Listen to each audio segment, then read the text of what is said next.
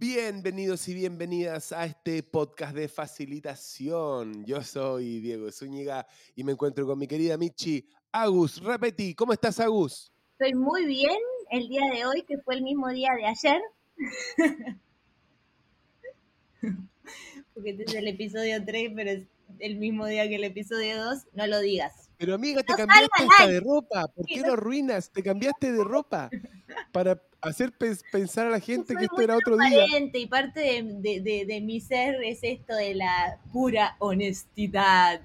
Bueno, estamos felices de estar aquí con ustedes eh, nuevamente en el podcast que todavía no tiene nombre, pero en el momento de lanzarlo esperemos que tenga nombre, donde hablamos de facilitación, innovación, Human Centered Emprendimiento, consultoría, freelanceo, todo lo que necesitas para poder vivir de tu talento, de hacer que personas conversen, creen, hagan cosas bacanes juntos para que tiremos para arriba. Todos juntos. Me encantó, me encantó.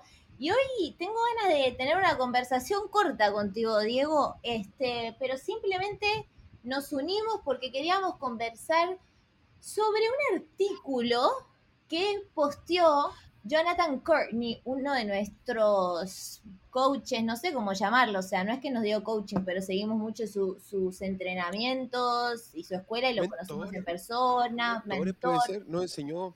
Nos enseña. Nos enseñó, nos enseña, lo seguimos. Un mentor, un referente, un héroe, es un héroe de la facilitación. Y, y, posteó un artículo en LinkedIn muy cortito, pero que dije, fa, ¿sabes qué? Quiero, quiero intercambiar a ver pensamientos con Diego sobre este tema. El artículo es sobre work-life balance, ¿no? Y él dice, em, a lot of entrepreneurs seem to have skewed understanding of work-life balance and it causes them, causes them more stress than needed. O sea, él lo que está diciendo es, che, me parece que acá afuera hay una mal, desde su perspectiva, hay una mala concepción sobre el work-life balance, ¿no? Entonces él, eh, ¿no? Comparte su postura donde dice que, y estoy dando como un, summary acá, donde dice que de verdad esto del work-life balance eh, básicamente eh, es porque la gente está trabajando en cosas que no les interesan y que él es muy feliz con su work-life balance, aunque trabaja un montón, porque eso es lo que a él le da energía, ¿no? Este, y me gusta mucho porque él es como muy honesto, así blunt, y dice cosas como esto, ¿no? Dice, please be careful eh, of online people telling you that you need to perfectly balance your work life. Él dice como, che, tengan cuidado con esto que todos dicen, el work-life balance, work-life balance, y dice tres cosas probablemente la gente que esté diciendo esto online es porque no están felices a dónde fue su carrera, porque ya son ricos, este, entonces eh, están dando esta, esta, esta, estos consejos que de verdad no se aplican. O quieren que tú compres un curso online que tienen ellos donde te enseñan sobre lo de work-life balance. Así que eh, nada, me pareció muy divertido, lo compartí con Diego y quisiera hablar un poquito sobre esto. ¿Qué pensás, Diego? ¿Cuál fue tu impresión cuando leíste el artículo? A mí el artículo me hizo sentido desde el momento cero, porque pienso lo mismo. Eh, vivo mi vida así también hace 10 años y lo que le agrego ahí es que cada uno paga el costo de la vida que vive. Y las personas que vivimos en financeo o vivimos de facilitar eh, y, vivimos eh, cocinando nuestros propios proyectos, sobre todo, no, digo que sean todos los rubros, pero nuestro rubro, esto, yo sé que es así, es muy poco predecible nuestro trabajo. Tienes que hacer el levantamiento del lead, estar haciendo marketing para que entren, cuando entren saber convertirlo, eh, cuando los conviertes poder gestionar los contratos rápidos, firmar los NDAs, hacer toda esa pega administrativa, a la vez levantando bien la expectativa del cliente para luego servirlo con tu serie de WordPress, con lo que le vendes, y después pasar a cobranza. O sea, si tengo tres o cuatro clientes en paralelo, estoy haciendo distintas etapas de journey siempre. Entonces, hay cosas que vas a tener que hacer muy tempranísimo, hay cosas que vas a tener que hacer a veces bien tarde.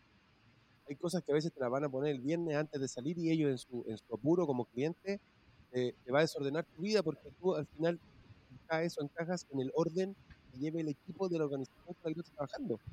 hay equipos más desordenados que, aunque tú seas muy ordenado, puede que te lo desordenen y te digan, que si no me pasa la factura hoy día en la mañana, sale para el otro mes.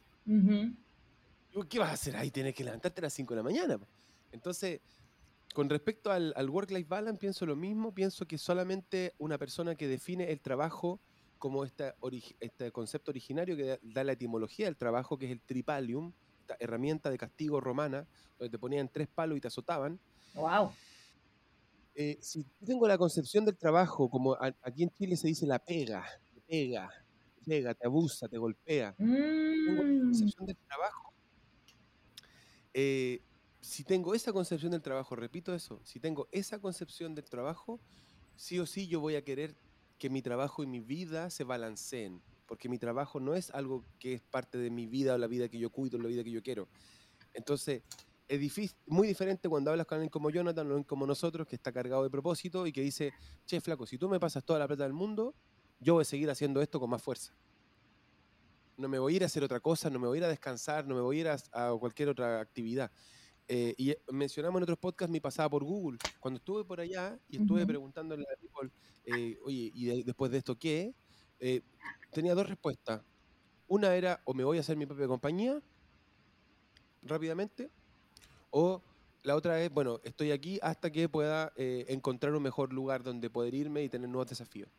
Pero para mí era como chuta. Ni siquiera la gente que está en Google, con todo lo que Google cuida la cultura y los incentivos y ganando miles de dólares ahí en Silicon Valley, em, están para quedarse ahí para siempre. Entonces, eh, lo que, a lo que quería decir es que el, work, entendido como la ejecución de tu propósito de vida mm. y el desenvolvimiento de tus misiones, es un presente continuo. Tú no haces el mismo trabajo todo el año, todos los años, en 10 años. Nosotros estamos siempre cambiando y siempre haciendo cosas nuevas porque como nosotros respondemos desde afuera a las necesidades del mercado, siempre estamos actualizados con lo que va necesitando el mercado y lo que es tendencia y eso hace que tengamos que aprender todos los días, que todos los días tengamos que estudiar, todos los días tengamos que probar cosas nuevas, todos los días tengamos que vender. Entonces, para mí, esto es así yo perdí a mi familia, por así decirlo, mi, núcleo familiar de papá, mamá, tres hijas, porque decidí que yo tenía un mayor compromiso con esto que estoy haciendo. Y todo el dolor y la pena y, el, y la amargura que eso trajo a mi vida y también a la vida de mi propia familia es el costo que yo estoy pagando por hacer esto de la manera que lo estoy haciendo. Y pueden ser estos costos, pueden ser quebras, pueden ser quiebres de relaciones, puede ser cualquier costo, pero vivir una vida llena de propósito, llena de lo que tú amas, no es gratis. Te va a costar. Y ahí por eso el Jonathan diciendo, y el que lo logró ya es rico y ahora te dice descansa, siendo rico.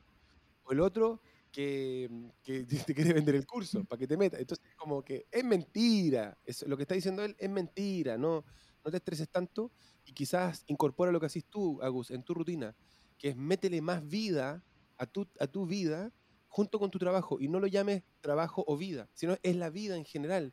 Y mi vida puede ser surfear en la mañana, después tres horas de teléfono, dos horas de computador. Y es mi vida. Eso es mi, ese es mi take, amiga. Me encantó, me encantó tu take. Este, me encantó lo que dijiste, no sabía esa definición de trabajo de, de pega, de pega, muy interesante. Me anoté varias cosas que dijiste porque me gustó. Y trabajo como ejecución de propósito de vida. Sí, a ver, estoy muy de acuerdo con Jonathan porque, y más como un poco de cómo lo vivo yo, que es a través como de los sentimientos, ¿no? Eh, yo cuando me doy cuenta que estoy haciendo algo que me gusta, por ejemplo, y dar un ejemplo, hoy es sábado y nosotros estamos acá hablando. Y esta era la, o sea, la diversión más grande, ¿entendés? O sea, estoy emocionada de estar acá con Diego hablando de facilitación. Entonces, eh, realmente es cuando uno empieza a sentir que no le pesa esto, porque, como dice Jonathan, eso es lo que te gusta hacer. O sea, yo no haría otra cosa frente a esto. Entonces, esto le dejo a llamar pega, como dice Diego, ¿no? O sea, sino que esto es parte de mi vida, es parte de lo que me energiza. Me gusta mucho este, también como medir las cosas por la palabra energizar, ¿no? ¿Cuánto es, cuánto algo que haces te energiza o no te energiza? Entonces creo que ahí eh, está para mí un poco la clave de cuando nosotros nos empezamos a dar cuenta de que estamos trabajando en algo que es parte de mi vida porque me energiza o es como es la definición de pega que me encantó, que es una pega, ¿entendés? Que estoy haciendo porque eh, algo por dinero, pero de verdad no me gusta y que quiero salir de acá lo antes posible. Em, la realidad que también siendo bien honesta, en mi vida esto ha fluctuado mucho, ¿no? En momentos y ha fluctuado y cuando fluctúa son esos momentos o que me permiten explorar otras cosas o tomar decisiones y cambios, ¿no?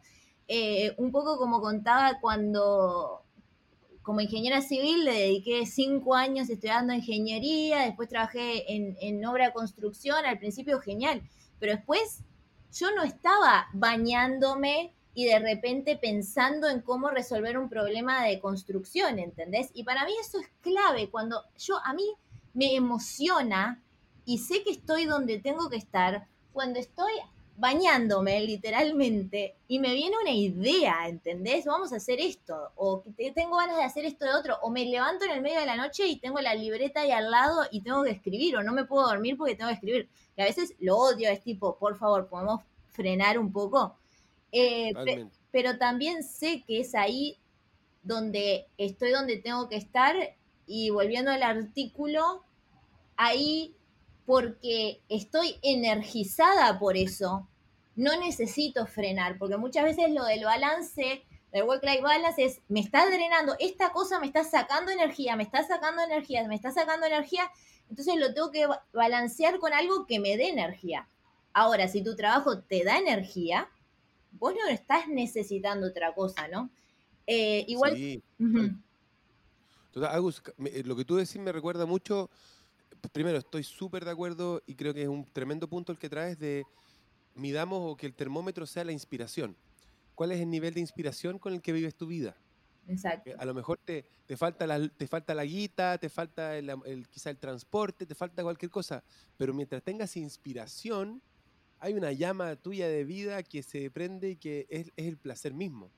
Y quizás el, agote o vivir sin inspiración, aun cuando haya quizás salud, eh, dinero, cualquier otra cosa, puede ser una trampa para mucha gente em, en la que se mete y luego no sabe cómo salir eh, de estos lugares sin inspiración o que les quita la inspiración. Y además de la inspiración, me gustaría mostrar algo que, tú dijiste, pero esto es desde, desde un, framework que ocupa Gallup. Y ellos dicen, bueno, acá, en, por una parte, está eh, las cargas de tu trabajo. Tu cargo viene con una carga y para algo se crean los cargos para que las personas tomen cargas de la empresa. Pero en otra parte están los recursos. Y están los recursos que pone la empresa, que ahí sería como todas estas iniciativas de work-life balance, como darte el día libre de tu cumpleaños, darte la mañana libre si está un hijo de cumpleaños, cosas así. Y por otra parte están tus recursos personales. Entonces, mis recursos personales y los recursos que me entregan son como el antídoto, por así decirlo, lo que va a nivelar mis cargas. Y ahí también está el descanso, como tú bien dices, o están estas actividades energizantes, como parte de tus recursos personales, para darle cara a estas otras cargas. Entonces, cuando, cuando dejamos de lado estas cosas que nos hacen bien en nuestra vida para, para aumentar nuestros recursos personales, y solo tenemos los recursos del trabajo disponibles, no van a alcanzar y la carga nos va a comer. Entonces, por eso es tan importante lo que traes tú, de poder hacer cosas que complementen nuestro, nuestra carga laboral, pero no desde restarnos cargas, sino desde sumarnos potenciadores o sumarnos energizadores, que nos den más recursos. Me gustó, me gustó mucho ese framework, no lo conocía. Em, no, igual tampoco, a ver, no quiero que, que irnos por el wow, esto es fantástico, nunca tengo un down day porque estoy haciendo lo que me gusta, lo que sea o sea, por ejemplo... Eh, Todo lo contrario. Y lo, que, hay un down moment. Exacto. Y, y, algo que mencionaste, como por ejemplo yo podría ser que alguien diga, bueno, esta mujer eh, trabaja mucho el, life balance porque tengo una rutina de, de, ejercicio, una rutina de estar en la naturaleza, este, de comer sano, etcétera. Que eso tiene que ver también con mi cuerpo físico, ¿no? Y me pasó realmente cuando, cuando estaba estudiando en la universidad, que estaba estudiando ingeniería, bueno, de verdad, eh, de chica, que siempre fui bastante nerd, de verdad no le estaba dando importancia a mi cuerpo físico, ¿no? Entonces, eh, por muchos años, muchos años. Y era como que casi tenía ese concepto como si mi cuerpo era el que cargaba mi cabeza, porque era muy intelectual.